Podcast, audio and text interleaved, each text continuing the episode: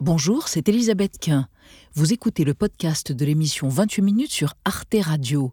Bonne écoute. Bonsoir à tous, bienvenue dans 28 minutes. L'actualité du jour, c'est l'Assemblée nationale. En surchauffe, les débats autour du projet de réforme des retraites s'accompagnent d'injures et de chahuts.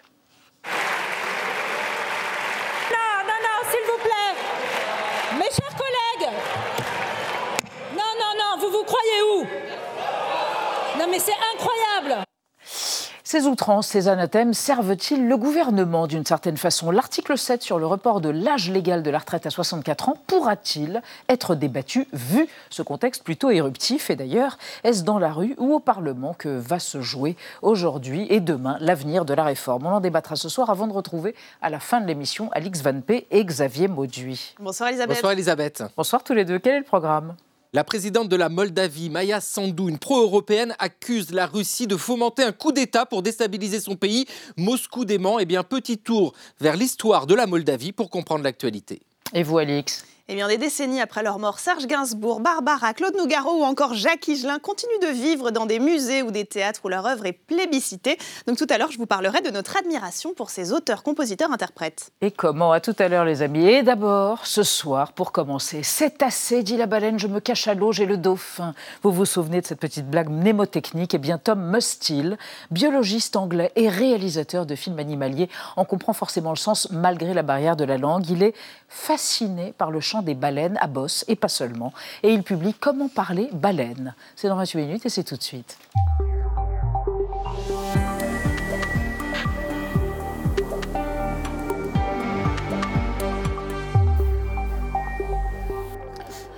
Bonsoir Tom Mustill. Thank you very much for having me. Merci je vous en prie. Bonsoir. Pas un mot de français, hein, je crois. Non, pas un mot de français. Juste le dauphin.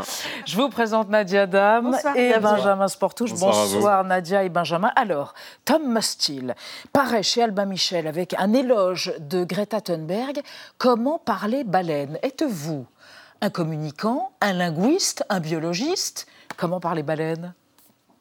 A sort of combination, I ah C'est un petit peu un mélange des trois. Um, je ne m'attendais pas à raconter cette uh, histoire,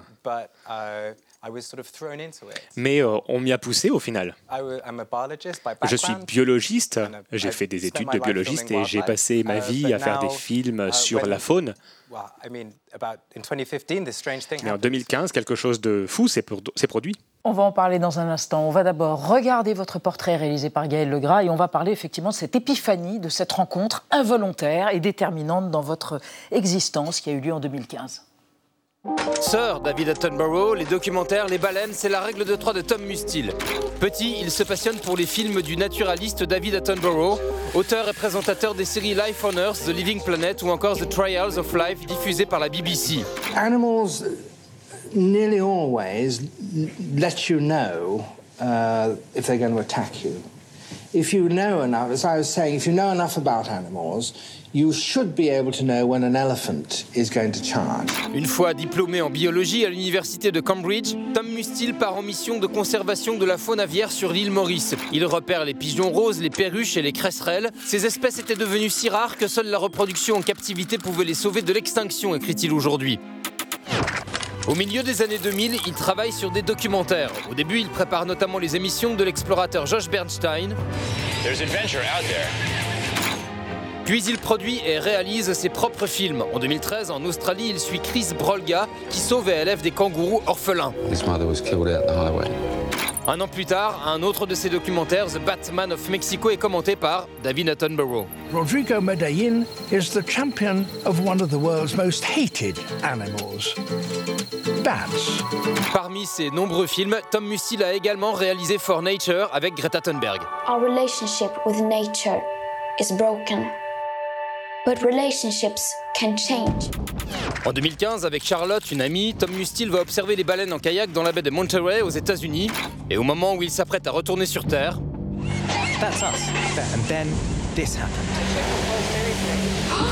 Malgré les 30 tonnes de cette baleine à bosse, Charlotte et Tom s'en sortent indemnes. Charlotte went back to work, but I couldn't let it go. Who was this whale? What was it doing? Did it do that on purpose? I became sort of obsessed with whales.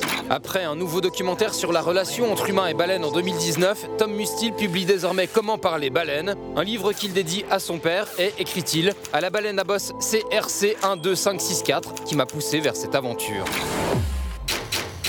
Mais oui, Tom Mustil, parce que cette baleine qui a failli vous emporter dans le fond, cette baleine à bosse, l'équivalent d'un autobus de deux étages, euh, elle a été localisée, la CRC 12564, et elle navigue sur la planète et vous pouvez la suivre. I mean, it's an extraordinary thing. Extraordinaire. C'est extraordinaire. Because, you know, normally when something like this would En général, quand quelque chose comme ceci se produit dans la nature, vous vous dites, bon, bah, c'est la, la fin, on n'en apprend uh, rien, on n'en me, tire aucune conséquence. new Mais pour moi, grâce à ces nouveaux outils, grâce à, Citizen Science, grâce à, l'intelligence artificielle, who je sais à qui est sa mère, où elle est, And où elle est née. Et aujourd'hui, oui, je peux suivre ses mouvements, sa navigation dans l'espace, it et je pourrais même la retrouver. Et si vous la retrouviez, vous pourriez émettre les mêmes sons qu'elle, peut-être. Car parler baleine et chanter ou mugir comme une baleine, vous pouvez le faire. La baleine à bosse, par exemple. Oui, je sais, Tom Mustil, ça, ça froisse votre modestie, mais vous pouvez le faire. I hope no humpback whales are listening. J'espère qu'aucune baleine à bosse nous regarde, But I've listened and spent a lot of time mais j'ai beaucoup passé de temps euh, dans la mer à les écouter. Uh, they make m- hundreds of different Elles font des centaines de sons différents. Some of them sound like droplets, like whoop, bloop, bloop. Other ones Certaines ont un bruit de petites gouttes, ou d'autres, c'est comme un chant. Et il y en a d'autres, c'est un- quelque chose de rauque. It's a big world of whale. Il y a vraiment une grande palette de sons, But we have no idea yet what mais on ne sait pas encore ce que cela signifie. Ce livre, Comment parler baleine, d'une certaine façon, c'est pour favoriser une compréhension interespèce, un dialogue interespèce, que l'on noue, que l'on renoue des liens qui ont été tellement mis à mal. Yes, I think at the moment we Absolument. Je pense qu'aujourd'hui, il y a un gros problème. difficult to C'est-à-dire qu'il est difficile de with the trouver natural un lien avec le Uh, monde naturel, and euh, créer when des connexions. these Mais lorsqu'on ressent ces connexions, ces liens avec une espèce, cela nous aide à les protéger, à en prendre soin. Quelque chose m'a beaucoup surpris uh, pendant que je faisais des recherches pour ce livre, c'est que les machines, la technologie, qui souvent sont un problème pour la nature, peuvent nous aider à nous rapprocher de ces espèces. C'est l'histoire que l'on retrouve dans ce livre. Hier, vous parlez de l'intelligence artificielle, ici même. Euh, si un jour on arrive à décrypter le langage des baleines grâce à l'intelligence artificielle, qu'est-ce que vous leur diriez, vous, spontanément, à la première baleine que vous rencontreriez? À la première, je dirais, Emmène-moi euh, voir ce que tu trouves le plus intéressant dans la mer. Une grande and partie de l'océan, la majorité de l'océan n'est pas explorée, euh, est inconnue pour nous, et on commence à peine à comprendre la complexité de la vie de ces animaux. Certains animaux pleurent à la perte d'un proche, d'autres portent des poissons comme un chapeau, d'autres sauvent des personnes, d'autres euh, brisent des bateaux. Et donc je dirais, montre-moi ton monde. Parce que plus on comprend le monde des baleines, plus cela ouvrira nos horizons et plus cela nous aidera à les protéger. Parlez-nous du projet CETI, C-E-T-I, qui fait référence d'ailleurs à l'Institut CETI euh, en Californie où travaille une astrobiologiste qu'on a reçue régulièrement, Nathalie Cabrol. Le projet CETI, c'est parler aux baleines en 2026 Yes, they, C'est ça. is the biggest ever animal C'est le uh, plus, expedition la plus grande expédition d'enregistrement Um, the de sons d'animaux de l'histoire. Et c'est une grande, grande expédition uh, parce qu'ils utilisent intelligence l'intelligence artificielle, des programmes d'intelligence artificielle développés pour trouver des patterns, des modèles dans une grande euh, de base de données de communication, les outils qui trouvent des, euh, des modèles dans la langue Um, des humains qui permettent, à, par exemple, à Google Translate de traduire de l'anglais français. is Cette expédition, SETI, euh, s'intéresse aux cachalots, des très très grands euh, cétacés qui ont une vie sociale très complexe dans la euh, mer de Dominique. Et l'objectif est de les écouter pendant des années et des années, écouter ces conversations, écouter les, euh, les petits, euh, écouter les nouveaux arrivants qui commencent à discuter avec un groupe de euh, cachalots, voir des modèles, voir des similarités, des similarités dans leur conversation pour avoir la première conversation dans les deux sens avec une autre espèce. Je pense que 2026 est optimiste, mais je parlais avec un des grands scientifiques en charge de SETI et il ne pense pas que ce soit euh, impossible dans les 10 à 15 prochaines années. Nous aurons un moment comme ça. Alors, euh, nous serons vivants pour vivre ce moment. Vous parlez de cachalot, je crois que vous imitez le bruit. Vous faites le, vous faites le cachalot aussi. Oh, come on! Oh, quoi Vous l'avez fait tout à l'heure, vous êtes merveilleux. Les cachalots, c'est très différent des baleines à have a very boc. Les baleines à boc euh, ont beaucoup de tons différents dans la communication. of Les euh, cachalots, c'est plus des clics, comme, un, euh, comme du in the morse. Donc quand on est dans la mer, like- on a l'impression d'entendre ça. Quelqu'un qui tape avec une, une règle.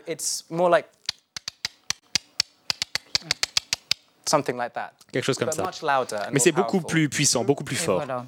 Euh, Tom Mustil, on va évoquer avec Nadia et avec vous euh, ce qui se passe euh, dans des projets extrêmement controversés d'extraction minière dans les fonds sous-marins dans le Pacifique. Oui, c'est imminent puisque cette année, cette Mm. exploitation minière en haute mer, elle pourrait être autorisée. C'est l'ONU qui va trancher dans les prochaines semaines, prochains mois. L'ONG Greenpeace a déjà alerté sur la façon dont ça va empêcher les mammifères marins de communiquer. Plus précisément, c'est le bruit.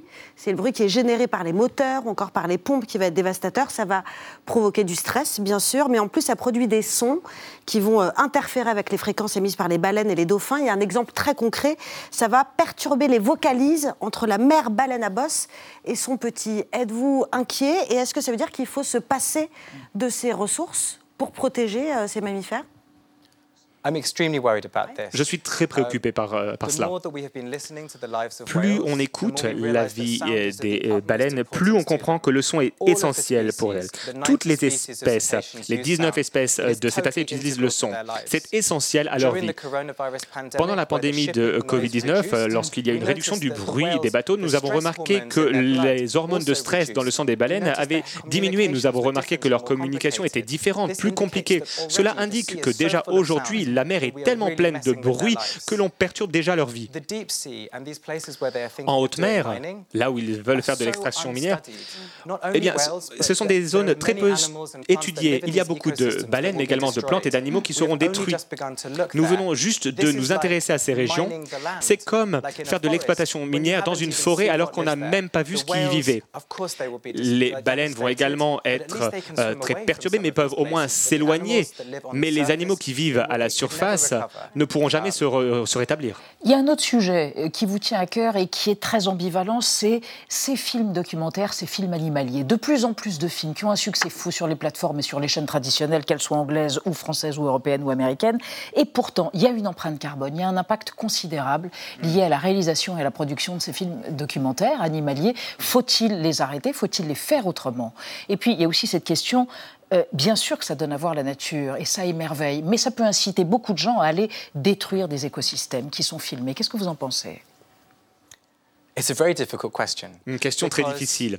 If you just decide never En effet, si vous décidez de ne plus jamais aller dans la nature parce que vous risquez de euh, détruire euh, le milieu naturel, on, va l'oublier et on ne va pas vouloir le protéger. Mais en tant que euh, cinéaste, j'ai vu l'empreinte carbone de ces documentaires dans certains de mes films avec David Attenborough et Greta. Nous avons réduit notre, carbone, notre car- empreinte carbone de With Greta 50% très facilement avec Greta Thunberg. On a tout fait à distance, on n'a pas utilisé l'avion et l'empreinte carbone était très faible. Je pense qu'il est toujours important de se déplacer. Mais souvent, on va d'Europe en Afrique, mais il y a déjà des cinéastes en Afrique qui pourraient faire ces films. Vous savez, les éléphants sont work dans leur pays, alors on devrait travailler avec d'autres personnes dans d'autres pays. Un exemple à suivre. Merci Tom Mustil d'être venu sur le plateau de 28 minutes. Merci Thank à votre you. traducteur Tom, un autre Tom, Tom Viard. Comment parler baleine C'est à la fois scientifique, passionné et personnel, subjectif. Et c'est chez Albin Michel. Et on est très content d'avoir revu des images de, Merci du beaucoup. gourou David Attenborough, Sir Attenborough, votre maître. Merci encore.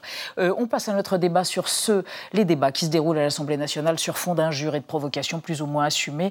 L'article le plus contesté, l'article 7, à propos du report à 64 ans, donc de l'âge légal de la retraite, a-t-il une chance d'être examiné? Quel est le rapport de force maintenant que les Républicains se sont désolidarisés du gouvernement? À propos de l'article 2 et de son index senior La rue sera-t-elle l'arbitre pour cette réforme des retraites? On en parle après la mise au point de Sandrine Le Calvez.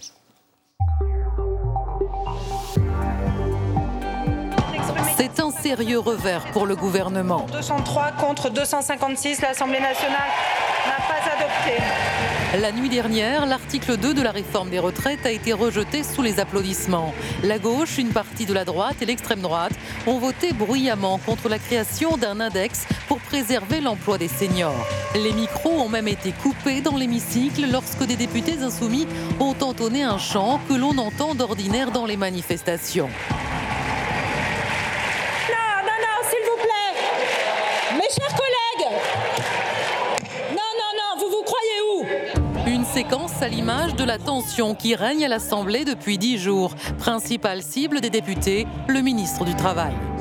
Vous avez la responsabilité de ces choix politiques. Vous êtes un imposteur et un assassin. Vous voulez continuer dans la violence? Vous aussi, vous voulez poser avec ma tête coupée? Une référence à cette photo d'un député, les filles, le pied sur un ballon à l'effigie du ministre. Temps, l'heure tourne et les débats n'avancent pas. 14 000 amendements à examiner d'ici vendredi soir. Puis ce sera le Sénat. Le Parlement a jusqu'au 26 mars pour se prononcer, faute de quoi la réforme des retraites pourrait être appliquée par ordonnance. Mais la rue compte bien faire entendre sa voix. Cinquième journée de mobilisation demain et un rendez-vous le 7 mars prochain pour une journée France à l'arrêt. Dans les cortèges, beaucoup se disent prêts à passer à la vitesse supérieure. Faire des manifs, c'est bien, mais à un moment donné, il faut taper plus fort. Et pour ça, il faut bloquer, euh, bloquer le pays. Alors Emmanuel Macron mènera-t-il sa réforme des retraites à son terme? Les manifestants, dont les slogans résonnent jusque sur les bancs de l'Assemblée nationale, parviendront-ils à se faire entendre? Le Parlement sera-t-il dépassé par la rue? Ouais, Que de questions cruciales. Les trois spécialistes pour y répondre. Rémi Lefebvre, bonsoir. Vous êtes professeur de sciences politiques à l'Université de Lille 2. Votre essai Faut-il désespérer de la gauche est paru avec succès chez Textuel. Et selon vous, tout le monde navigue à vue en ce moment à l'Assemblée nationale. Il y a une indécision inédite autour du vote de ce projet qui participe à la dramaturgie actuelle qu'on a évoquée et dont on va reparler dans un instant. À côté de vous, Anne-Charlène Bézina, bonsoir. Vous êtes constitutionnaliste, vous êtes maître de conférence en droit public à l'Université de Rouen. Selon vous, il y a toujours eu des colibets et des injures et des anathèmes à l'Assemblée, mais là, le problème, c'est qu'il n'y a plus de débat de fond. La stratégie d'Emmanuel Macron dans ce dossier semble être le pourrissement. Et Tam Nuit, bonsoir. Vous êtes journaliste politique et parlementaire à Public Sénat. Selon vous, l'agitation parlementaire sert aussi à traduire l'ampleur de la contestation qui existe dans la rue à ce sujet. La journée de mobilisation du 7 mars sera vraisemblablement décisive. Et on démarre avec le chiffre du jour. 10. hein. Ouais. Depuis l'élection de la nouvelle Assemblée en juin dernier, 10 sanctions ont été infligées donc à l'encontre de députés, un chiffre record. À titre de comparaison, entre 2017 et 2022, 15 sanctions, soit seulement 5 de plus en 5 ans, ont été prononcées par le bureau de l'Assemblée qui fait office en quelque sorte d'instance arbitrale. Une augmentation donc euh, exponentielle. Euh, Rémi Lefebvre, comment vous l'expliquez? Est-ce que l'Assemblée a vraiment la main plus lourde ou c'est le bazar à l'Assemblée comme jamais? Bah, euh, les, les spécialistes disent que c'est un peu étonnant parfois qu'il y ait des sanctions pour des, des, euh, des comportements en dehors de l'Assemblée. Par exemple, euh, euh, Thomas Porte, il a son ballon, c'était pas euh, une pratique. Donc il y a une extension un petit peu de, de la juridiction, un petit peu je veux dire, de, de la sanction. Après, ça traduit quand même une forme de brutalisation du débat. On en parle depuis des années. Il y a une polarisation du débat public dans l'ensemble de la société. Donc finalement, une, une- une caisse de résonance de cette polarisation, c'est aussi l'Assemblée nationale. C'est une stratégie tribunicienne populiste de la France insoumise. C'est aussi, parce que vous l'avez dit tout à l'heure, une stratégie aussi de, de pourrissement euh, de, de la, euh, de, de- de la moi majorité. qui le dis, Et- c'est votre voisine. oui, euh, et je suis tout à fait d'accord avec ça. Euh, et, euh, et, et- et puis aussi, ça traduit euh, un état de, de révolte sociale dans la société qui est réel et euh, dont euh, finalement euh, l'Assemblée est le prolongement aussi. Thomas Porte, dont on a vu qu'il avait mis Oui. le pied sur un ballon. à Député de la France Insoumise. de- du ministre du Travail, euh, Anne-Charlène Bélizina. En même temps, est-ce que c'est pas normal parce qu'il n'y a pas de majorité absolue à l'Assemblée nationale? Donc il y a, j'allais dire, beaucoup plus d'excitation. C'est vrai qu'en fait, quand on est aux sorties des urnes en juin euh, 2022, on sait déjà qu'on va quand même rentrer dans un hémicycle un petit peu particulier. Oui, parce qu'on a, on a forcément euh, des partis qui déjà n'ont pas la culture parlementaire, qui n'ont pas forcément une culture du consensus, euh, bien au contraire, qui sont euh, plutôt euh, faciles à, à entendre. Donc oui, euh, une certaine violence euh, dans le discours, dans le travail parlementaire, on pouvait s'y attendre. Je rajoute que c'est vrai que dans notre histoire, on, on, a quand même toujours eu un peu cette tradition de s'invectiver, même assez oui. personnellement. Euh, ça existait sous la Troisième République, ça existait même auparavant. C'est vrai que là, on passe un degré, euh, notamment par rapport au fait que, voilà, on, on, a le sentiment que le débat ne passe plus que par ça, que c'est le vecteur euh, programmatique. Et que ça va être repris sur les réseaux sociaux par ailleurs, qu'il y a une viralité de ces messages-là. Et, et j'ajoute d'ailleurs que beaucoup des sanctions euh, viennent un petit peu combler ce vide juridique du règlement de l'Assemblée qui doit s'adapter aux nouvelles technologies. Et surtout, voilà, n'oublions pas qu'en fait, le bureau de l'Assemblée, le règlement de l'Assemblée, oui. c'est du disciplinaire au sein de l'Assemblée mmh. et que donc, évidemment, euh, tout ce qui est extérieur, réseaux sociaux, etc., n'a pas à entrer dans, dans ce cénacle-là. Donc, il y, y, a évidemment des, des, des, ponts à créer, des passerelles. Et euh, voilà, les sanctions viennent nous montrer qu'au fond, il faut qu'il y ait une discipline interne. Je crois que c'est une bonne chose, oui. d'ailleurs, que ça soit martelé. C'est historique, là aussi. À chaque fois qu'il y a eu débordement, il y a eu sanctions. Ça fait partie de notre euh, culture. Tam Traduit, c'est lié aussi au sujet, euh, sujet sociétal qui concerne tout le monde et qui est effectivement très éruptif. La oui, réforme des retraites, les retraites, euh, l'âge. C'est sûr, c'est très éruptif. On l'avait déjà vu lors des précédentes réformes des retraites. Vous regardez les débats, par exemple, de la dernière réforme comparable, c'est celle de 2010 euh, qui actait hein, le report de l'âge légal de 60 à 62 ans. Et bien, il y avait déjà cette dimension euh, éruptive euh, très forte, avec des très grosses manifestations dans les rues. Il y avait déjà 2 millions et demi, 3 millions de personnes dans les rues. Il y avait déjà de la violence, de la violence. je voulais vous parler tout à l'heure du fait, est-ce que, est-ce que l'Assemblée a la main plus oui. lourde? Eh bien, peut-être bien que oui, oui. parce que on a bien vu lors des débats sur le mariage pour tous qu'il y avait déjà eu des parlementaires qui s'étaient fait traiter euh, d'assassins. C'était mmh. un débat terrible, hein, le mmh. débat sur le mariage pour 2014. tous, et dans la rue et au Parlement.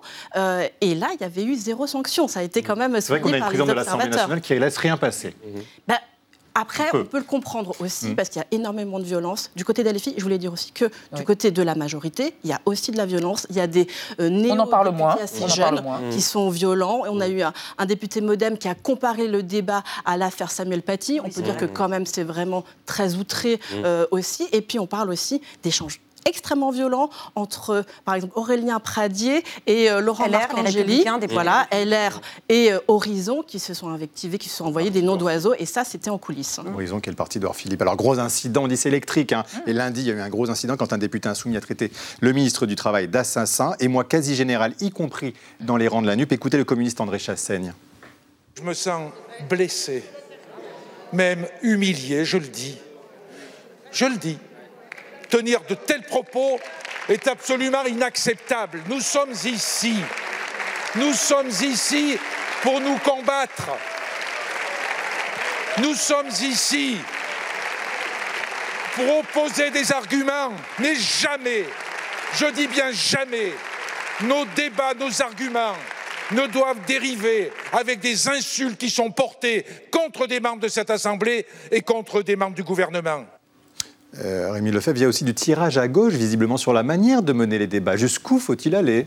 Oui, bah, il y a des tirages même au sein de, de LFI. Hein. Il y a, il y a des, oui. des, le groupe est divisé entre une, une posture que je, que je, qualifiais tout à l'heure de tribunicienne, où il y a, a l'idée de créer un choc de conscience dans l'opinion, relayé par euh, euh, les réseaux sociaux et d'être en phase en fait avec la conflictualité qui est dans la société. Et puis, souvenez-vous la, la, formule de, de Ruffin, une, une, aile qui cherche à se sosdémiser, qui pense que il faut être plus pédagogue, il faut être plus policier Bon, il faut. Euh, Chassaigne, c'est un vieux parlementaire. Il y a des mmh. jeunes parlementaires LFI qui ont une culture avant tout militante, qui pensent en gros que le côté policé des débats parlementaires, c'est du crétinisme parlementaire. Il faut générationnel. Voilà, il y a un conflit de socialisation. Hein, C'est-à-dire que euh, l'Assemblée nationale, c'est une institution qui socialise ses membres, qui socialise à des mœurs, à, à des codes. Et c'est vrai que les jeunes, non seulement n'ont pas, pas, ces codes, mais ils ne veulent pas les, les adopter parce qu'ils ont l'impression en fait que euh, les adopter, ça serait s'amollir, ça serait renoncer en fait à, euh, voilà. Et donc, effectivement, il y a aussi des conflits, puisque euh, les syndicats souhaitent qu'il y ait un débat euh, sur, sur l'article 7. Ah. Le, le, PS et, et les écolos souhaitent aussi qu'il y ait un débat, et LFI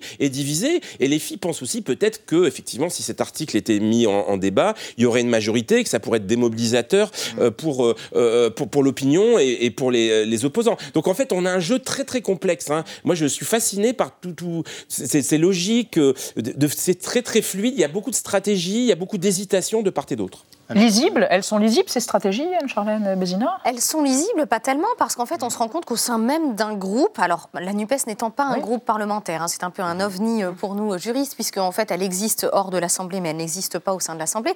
Euh, elle-même est, est, fracturée, et on voit bien que dans le groupe LFI, il y a finalement des, des tensions aussi.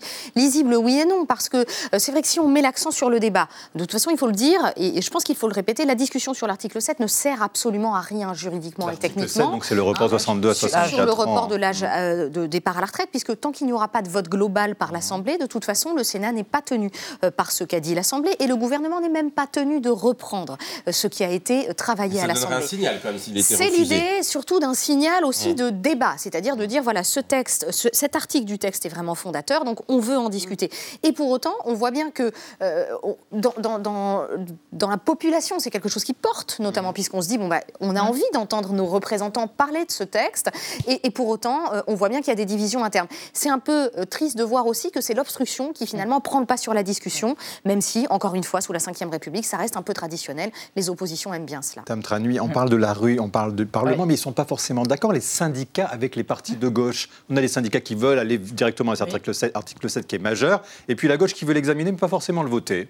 Et on a ça sur l'article 7 et on a ça aussi sur euh, l'article 2, c'est l'index senior qui a été hier rejeté euh, par, euh, Par les députés. Mhm. Et en fait, ce matin, la CFDT dit Mais nous, euh, on voulait travailler sur l'index Mhm. senior, on voulait la mise en place euh, de l'index senior. Donc euh, on voit bien euh, qu'effectivement, il y a plein de. euh, on- voit bien qu'il y a plein de fritures entre euh, les syndicats et euh, les parlementaires. On le voit sur l'article 7. On voit même au début euh, du mouvement, hein, parce que par exemple, euh, Jean-Luc Mélenchon, euh, il ne voulait pas forcément au départ se placer euh, derrière les syndicats. Et finalement, bah, il a bien dû se ranger derrière les syndicats quand il a vu la puissance de euh, l'intersyndicale, La puissance de la, de la mobilisation traditionnelle. D'ailleurs, c'est le retour de cette Oui. puissance syndicale dans cette séquence. Mais Rémi, Lefebvre, est-ce que vraiment il y a du suspense? Parce que quand on regarde les sondages, il y a un chiffre que le gouvernement regarde beaucoup, c'est les Français qui disent que le gouvernement ne cédera pas. Ouais. Donc, est-ce que ça, c'est pas facteur de démobilisation à la Bah, En fait, l'opinion est majoritairement contre la réforme, mais elle pense qu'elle va passer. Euh, donc, euh, du coup, il y a une espèce de, de- de fatalisme, de défaitisme.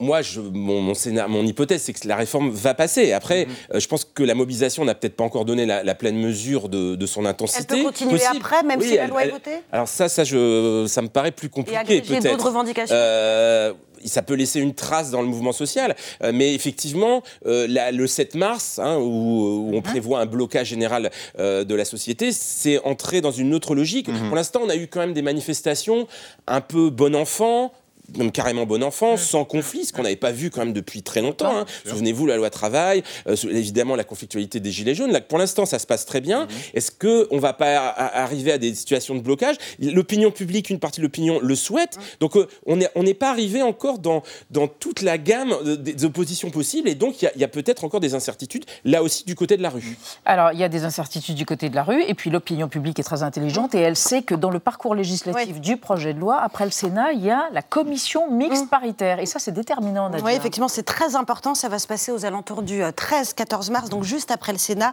Un texte qui va passer entre les mains de cette CMP. C'est prévu par euh, l'article 45 de la Constitution.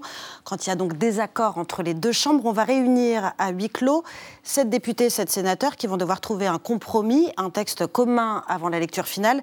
Ce qu'il faut dire surtout, c'est que cette euh, commission, elle est composée à partir du poids des différents partis politiques. On va donc voir autour de la table, côté Assemblée, trois sièges pour Renaissance, le parti euh, présidentiel, un pour le MoDem, un pour LR, un pour la France Insoumise, un pour le Rassemblement National. Côté Sénat, trois sièges pour les Républicains. Les centristes, les socialistes, les communistes, le groupe RDSE à majorité radicale en ont un chacun. Donc on voit bien que la droite et le parti présidentiel sont majoritaires. On voit où penche le rapport de force. Et d'ailleurs, personne n'est vraiment euh, dupe. Je cite un parlementaire NUPES qui s'est confié à nos confrères de France Info. Il va y avoir une majorité pour voter le texte en commission mixte paritaire, mais on ne peut pas le dire de manière tonitruante pour ne pas désespérer la rue. Anne-Charlène Bézina, en fait, c'est là que le sort de la réforme va être euh, scellé à cette, Oui. lors de cette commission mixte parlementaire Scellé certainement, puisqu'en fait, cette commission mixte paritaire, de toute façon, scelle le sort de beaucoup de nos lois, il faut, il faut le dire. C'est rare qu'on ait. 70% des textes qui passent entre les mains de cette C'est CMP rare qu'on ait un euh, accord plein et parfait entre l'Assemblée nationale et le Sénat, certains euh, voulant toujours jouer de leurs amendements, et c'est normal, c'est le jeu traditionnel. Et puis, la CMP, elle est composée ainsi parce que c'est le fait majoritaire, c'est normal, c'est le gagnant des élections qui emporte finalement la majorité des organes internes à l'Assemblée, que ce soit le bureau, que ce soit les questeurs, etc. Tout ça dépend euh, évidemment un petit peu de, la majorité. Donc cette CMP va sceller le sort du texte, certainement. N'oublions pas aussi qu'après la CMP, il faut une lecture d'avalisation encore par l'Assemblée nationale et par le Sénat, normalement sans amendement, même si on peut avoir des, petites surprises, ah des rejets, etc. J'ajoute que c'est vrai que ce véhicule qui a été choisi, qui est l'article 47.1, en fait, c'est n'est pas, pas l'article qui a été choisi, mais c'est le fait que ce soit un projet de loi de financement de la sécurité sociale rectificatif, euh, a beaucoup crispé les choses. Parce que quand on en arrive à la CMP, déjà, on a quand même souvent dévenimé quand même par deux grandes lectures dans les deux assemblées. Or, ici, on sera encore à chaud et c'est toujours un petit peu le Certains disent que ce sera un vote en catiminitam tranuit. Euh, l'inconnu, c'est le vote des Républicains. Parce que, vous le disiez, bien hier, ils ont voté contre l'index senior, ils ne s'attendaient pas. Donc le gouvernement a-t-il des alliés du côté de la droite, vraiment? Il a quand même des alliés du côté de la droite et notamment du côté du Sénat. D'ailleurs, certains sénateurs disent on n'a jamais été autant dragué par le gouvernement. Donc ils savent très bien de quel côté il faut aller voir. Et c'est bien ce qu'on explique avec la commission mixte paritaire. Parce que avec, euh, avec euh, le, projet de loi tel qu'il est en train de se dérouler, il ne va pas y avoir de vote à l'Assemblée. Vraisemblablement, il y a peu de chances pour qu'il y en ait un euh, au Sénat, puisque la gauche du Sénat est très mobilisée pour faire une forme d'obstruction mhm. aussi. Donc, c'est en commission mixte paritaire que le texte va être rédigé, que le texte va être adopté. Donc, il faut absolument plaire au LR, et c'est ce que l'on a vu sur la façon dont le gouvernement est en train de lâcher du lest, et bien mhm. notamment sur les carrières, longues. Mais le problème, c'est qu'il y a un certain nombre de mesures réclamées par les républicains qui ne peuvent pas passer par le texte parce qu'on est coincé par le fait que ce soit un projet de loi de financement euh, de la sécurité sociale rectificative. Vous pouvez mm. mettre que des mesures budgétaires, vous ne pouvez pas mettre toutes les mesures, même l'index senior. On dit que ça aurait pu être un cavalier social, ça pourrait dire qu'il n'avait pas sa place dans ce texte, des mesures sur les femmes, tout ce dont on a parlé sur le sucre qui pourrait être rajouté à ce texte qui est un peu réclamé par les LR, et ben là, on est complètement coincé pour le mettre. C'est là qu'on voit qu'on est coincé par la technique, en fait. Oui, il y a la technique et il y a la mobilisation. Pour la première fois, on parlera certainement du débat au Sénat plus que jamais, parce qu'il y aura cette grande grève qu'on nous annonce, a priori, le 7 mars. Euh, euh, Rémi Léfait, comment vous la décryptez, cette mobilisation? On a du mal, justement, à savoir comment elle prend réellement. C'est des grèves perlées, le pays n'est pas bloqué. Est-ce que c'est particulier, ce qui se passe en ce moment? Bah, Déjà, c'est particulier parce qu'il y a une unité syndicale qui est quand même assez, pour l'instant, euh, très très forte. Donc ça, c'est quand même rare et ça, fait très longtemps. Il y a... Bah, je pense qu'elle est à l'image en fait du consensus euh, de la société contre contre le projet hein, euh, globalement. Euh, moi je moi je dirais parce que, la rue n'est pas vraiment la pression du coup. Est-ce qu'elle la met Elle met la pression, mais là j'ai l'impression que moi la rue se, se, prépare à quelque chose. Enfin je sais pas, en position d'attente, comme si ça a été dit un petit peu par tout à l'heure par une manifestante, comme si c'était une étape d'un processus. Alors le problème c'est que peut-être que la rue n'a pas la maîtrise de ce processus. Hein, c'est aussi un processus parlementaire extrêmement complexe. Mais c'est vrai que moi j'ai l'impression que pour l'instant la, la, la légitimité de la rue n'a pas donné encore son, sa pleine puissance et qu'on peut, on peut aller plus loin. Je suis un peu étonné, effectivement, euh, de, pour l'instant, de, cette euphémisation de, la conflictualité dans la rue. Voilà, est-ce que ça va. Euh, c'est-à-dire qu'il y a à la fois une colère et elle s'exprime assez pacifiquement dans la rue. Est-ce que c'est peut-être de la résignation? Je ne sais pas, c'est difficile, difficile à interpréter. Enfin, on a quand même une originalité aussi, c'est les villes moyennes. C'est c'est quand même des cortèges qui sont euh, très très nombreux dans des petites villes. Donc ça traduit comme un mouvement de fond. Et contrairement à ce que dit Emmanuel Macron dans le canard enchaîné, je crois, cette semaine, c'est pas uniquement toujours les mêmes qu'on voit dans les manifs. Hein. On l'a vu dimanche dernier. Il y a aussi des gens qui n'avaient pas l'habitude de manifester. Y compris des retraités actuels qui étaient euh, favorables à la réforme dans un premier temps. Mais parce que, juste une petite question quand même, Archane c'est parce qu'il y a de la radicalité à l'Assemblée qu'il y en a moins dans la rue, peut-être aussi? Alors c'est possible qu'il y ait un petit peu un jeu, de vase communicant. Et, l'inverse est également vrai. C'est-à-dire qu'en fait, on se rend compte que si on prend notre histoire parlementaire depuis même 1864, les lois Fallou, etc., on se rend compte que l'Assemblée nationale devient un peu électrique à partir du moment où il y a une tension dans la rue. Et au fond, finalement, l'Assemblée nationale joue parfois un petit peu le rôle de catalyseur. Donc mhm. ici, peut-être que c'est elle qui... Euh, transmet euh, cette violence et mm. qu'on n'en a pas besoin dans les manifestations. Attention quand même euh, à l'augmentation d'un cran parce qu'on a un peu l'intersyndicale qui joue une stratégie d'escalier.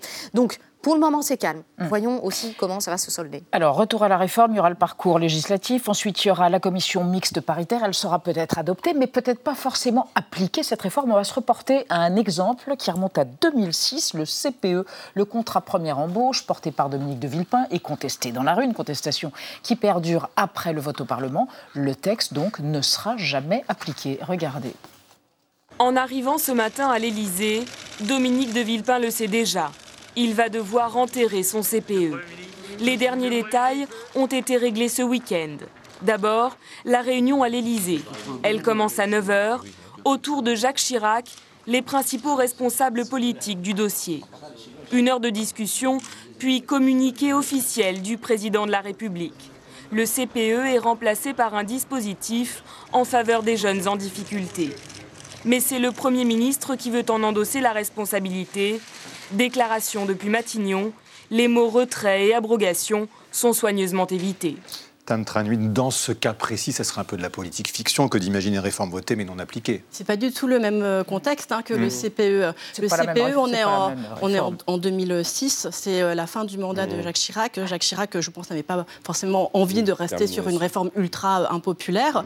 Euh, là, c'est tout le contraire. On est en début de mandat, même si c'est un deuxième mandat. C'est limite la L'unique promesse de campagne qu'on a vraiment retenue euh, d'Emmanuel Macron, c'est le report de l'âge légal au départ à 65 même, et donc finalement à 64 ans. Donc euh, s'il ne fait pas cette réforme... L'enjeu est énorme pour lui, C'est un enjeu, dire. bien sûr, énorme Oui. de crédibilité. Oui.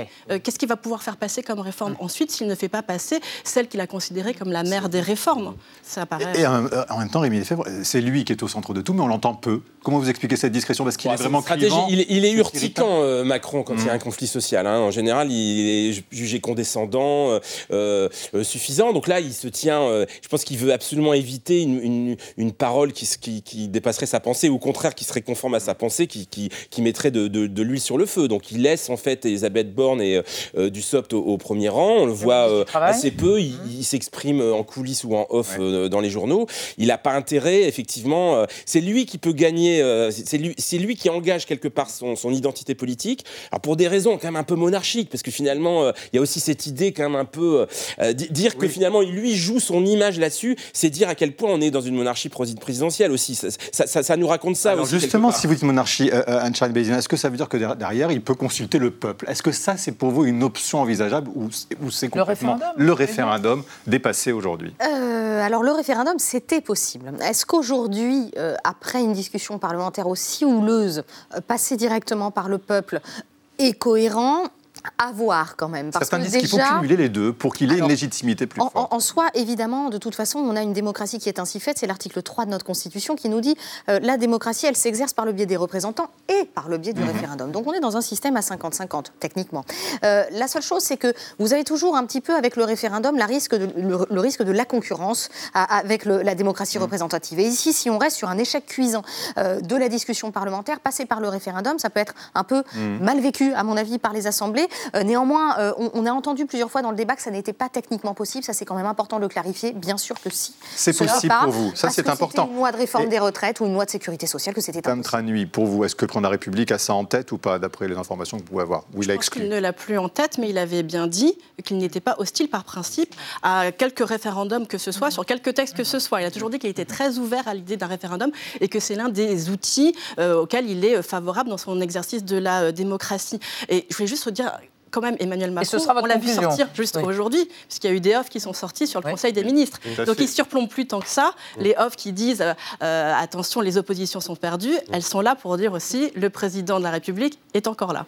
Eh bien, écoutez, merci à tous les trois pour ce débat nourri, lisible et informé euh, autour de- du Parlement, dépassé ou non par la rue dans le cadre de la réforme des retraites. Merci d'avoir exploré cette question. On reste dans l'actualité avec Alix Van P, Xavier Mauduit, la Moldavie, les craintes d'un coup d'État ou en tout cas d'une déstabilisation organisée par la Russie. Et puis, la chanson française devenue objet d'études lexicales et d'archivage amoureux et de spectacles énamourés. Mais d'abord, Thibault Nol, télémo vedette de l'actualité ce soir cocaïne, évidemment, en référence à l'accident causé par Pierre Palmade. C'est entendu. La cocaïne. La cocaïne. La cocaïne. Pierre Palmade avait été testé à la cocaïne. Qu'est-ce que ça veut dire? Exactement ce que ça dit. Merci de m'en dire un peu plus. Entendu. La vie secrète des mots vedettes. Cocaïne désigne une drogue extraite de la feuille de coca, arbuste qui pousse sur les pentes des Andes. Sniffée en poudre, elle produit une distorsion chimique de la perception de la réalité qui dure de 15 à 30 minutes et envoie de gros mensonges au cerveau tels que la certitude d'être beau, grand, fort, réceptif, intelligent, invincible et Uberman chopieux. La feuille de coca, légèrement stimulante comme le café, est mâchouillée depuis 4500 ans au Pérou et en Bolivie pour atténuer faim et fatigue. Importée en Europe au 18e, elle est synthétisée par des chimistes allemands et autrichiens fin 19e qui découvrent son pouvoir anesthésiant. Freud l'a prescrite aussi pour doper la libido ou freiner les addictions à l'opium. Il se ravise après avoir voulu soigner à la coke un ami morphinomane, lequel mourra accro aux deux. Niveau Q, il est également établi que la coke peut provoquer priapisme, retard à l'éjaculation, baisse du volume de sperme et du sboob, contamination d'embryons, en plus du risque de mort subite ou du carnavalesque effondrement de la cloison nasale. Avec le gramme de coke à 65 euros, 150 euros en 1990, la France compte 600 000 consommateurs.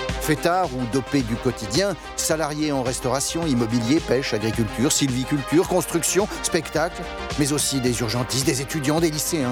3% des moins de 17 ans ont déjà essayé.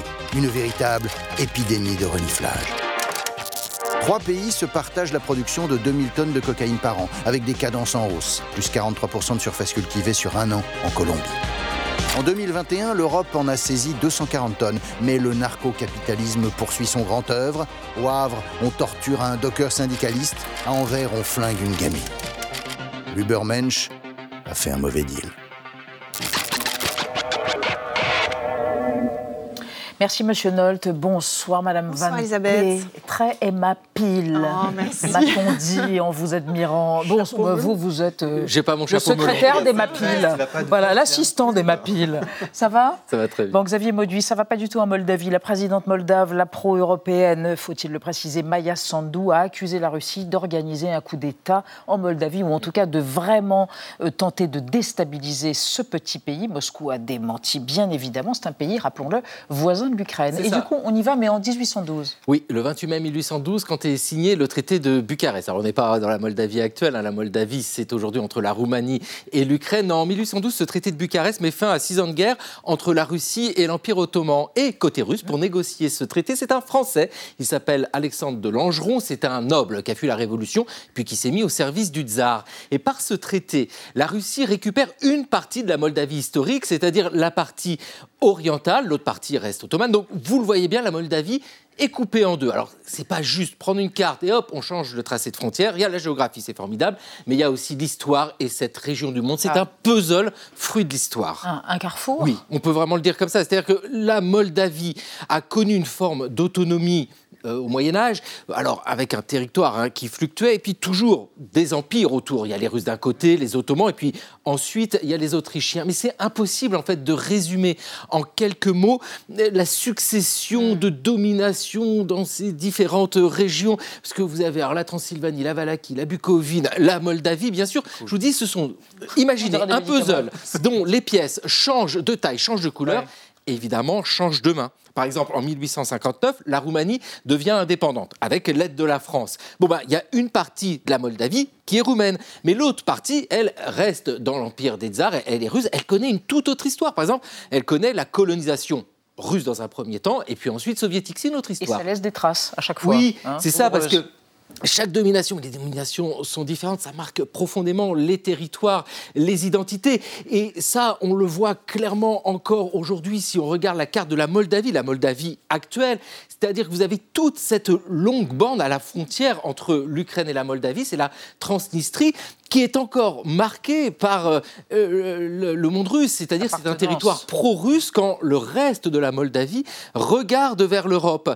Et dans ce monde-là, vous sentez bien que dès qu'il y a l'annonce, et c'est l'actualité, d'une ingérence russe dans la mémoire des Moldaves, ben, ressurgissent soudain les tsars, les soviétiques. Donc c'est un puzzle avec plusieurs joueurs, mais chacun des joueurs a sa propre idée et a son avantage de l'image finale que doit donner ce puzzle. Mm. C'est jamais la même. Bravo, remarquable, Xavier Mauduit. Cher Alix, qu'est-ce qui se passe avec la chanson française? Les chanteurs, les paroles, tout ça devient archivé, célébré, y compris dans les spectacles? Oui, que dommage de partout. Alors il y a plusieurs façons de faire survivre nos auteurs, compositeurs, interprètes préférés. Soit on peut écouter leur musique, Ouais. s'intéresser à leur texte, ou alors s'intéresser en profondeur à leur biographie ou encore à leur processus créatif. Et ça, les théâtres et les musées l'ont bien compris. Actuellement, il y a trois théâtres parisiens qui mettent à l'honneur donc euh, l'œuvre de Claude Nougaro, de Jacques Higelin ou encore d'Alain Souchon, portée sur scène par la Comédie Française. Attention. Et donc sur scène, ce sont des comédiens qui racontent l'histoire de ces artistes protéiformes de manière plus ou moins oblique dans des pièces qui sont entrecoupées à chaque fois de morceaux. Donc preuve que les surdoués de la chanson française continuent aujourd'hui. On est toujours fascinés par eux aujourd'hui. Et ces hommages live, live Mhm. vivants s'accompagnent d'une autre forme en parallèle de consécration. Mais laquelle? Eh bien, ils sont donc la consécration, on va dire ultime, enfin Oui, je trouve, oui. c'est-à-dire que leurs manuscrits se retrouvent pour certains dans des musées. Par exemple, à la BPI, la Bibliothèque publique d'information de Paris, on peut découvrir depuis quelques jours les manuscrits de Serge Gainsbourg, donc raturés parfois, donc dans des couleurs différentes, corrigés, et donc c'est très très émouvant à voir. Et alors on retrouve là tout son amour de la langue française, tout son amour pour les rimes. Et alors on voit par exemple Ouais. sur ce manuscrit-là Ouais. qu'en Ouais. fait il, il notait des rimes comme Ouais. ça Ouais. et il sélectionnait ses, pré- ses boule. préférés boules, ampoules, Ouais. soul, baby cool. Et ben oui, Cool. ça nous rappelle quelque chose. Cool. Et on retrouve aussi son goût pour les onomatopées, le mélange entre le français et l'anglais qu'on retrouve par exemple dans le manuscrit de Ford Mustang. Mhm. Donc plus qu'un parolier, Gainsbourg est aujourd'hui considéré comme un poète, un écrivain, un ouais. grand amoureux de littérature, de Rimbaud, de Verlaine, d'ailleurs dont il parlait dans ses morceaux, au même titre d'ailleurs que Barbara. Et, et elle aussi couronnée. Couronnée en ce moment aussi, donc peut-être un hasard du calendrier. Euh, ces manuscrits, ces partitions et ces correspondances ont été Ouais. donnés à la BNF. Donc on pourra bientôt consulter l'écriture, la de euh, Göttingen ou encore du mal de vivre. Fait étonnant d'ailleurs, l'auteur Mathieu Lindon, qui vient de sortir un récit qui s'appelle Une archive, raconte euh, donc dans ce À propos de texte ça. ouais. oui, il, il dit que de son vivant, on a proposé à Barbara de publier euh, les textes Hmm. donc, de ses morceaux et elle a refusé parce qu'elle disait qu'ils étaient faits pour être euh, chantés et pas pour être lus. Donc on aurait aimé la rassurer en lui disant que lorsqu'on lit ces manuscrits, eh bien, on a très envie d'écouter ces morceaux, comme lorsqu'on lit les manuscrits de Serge Gainsbourg, en particulier celui de Ford Mustang. Ford Mustang Ah Eh ben voilà, merci Alix, merci à tout le monde dans un instant.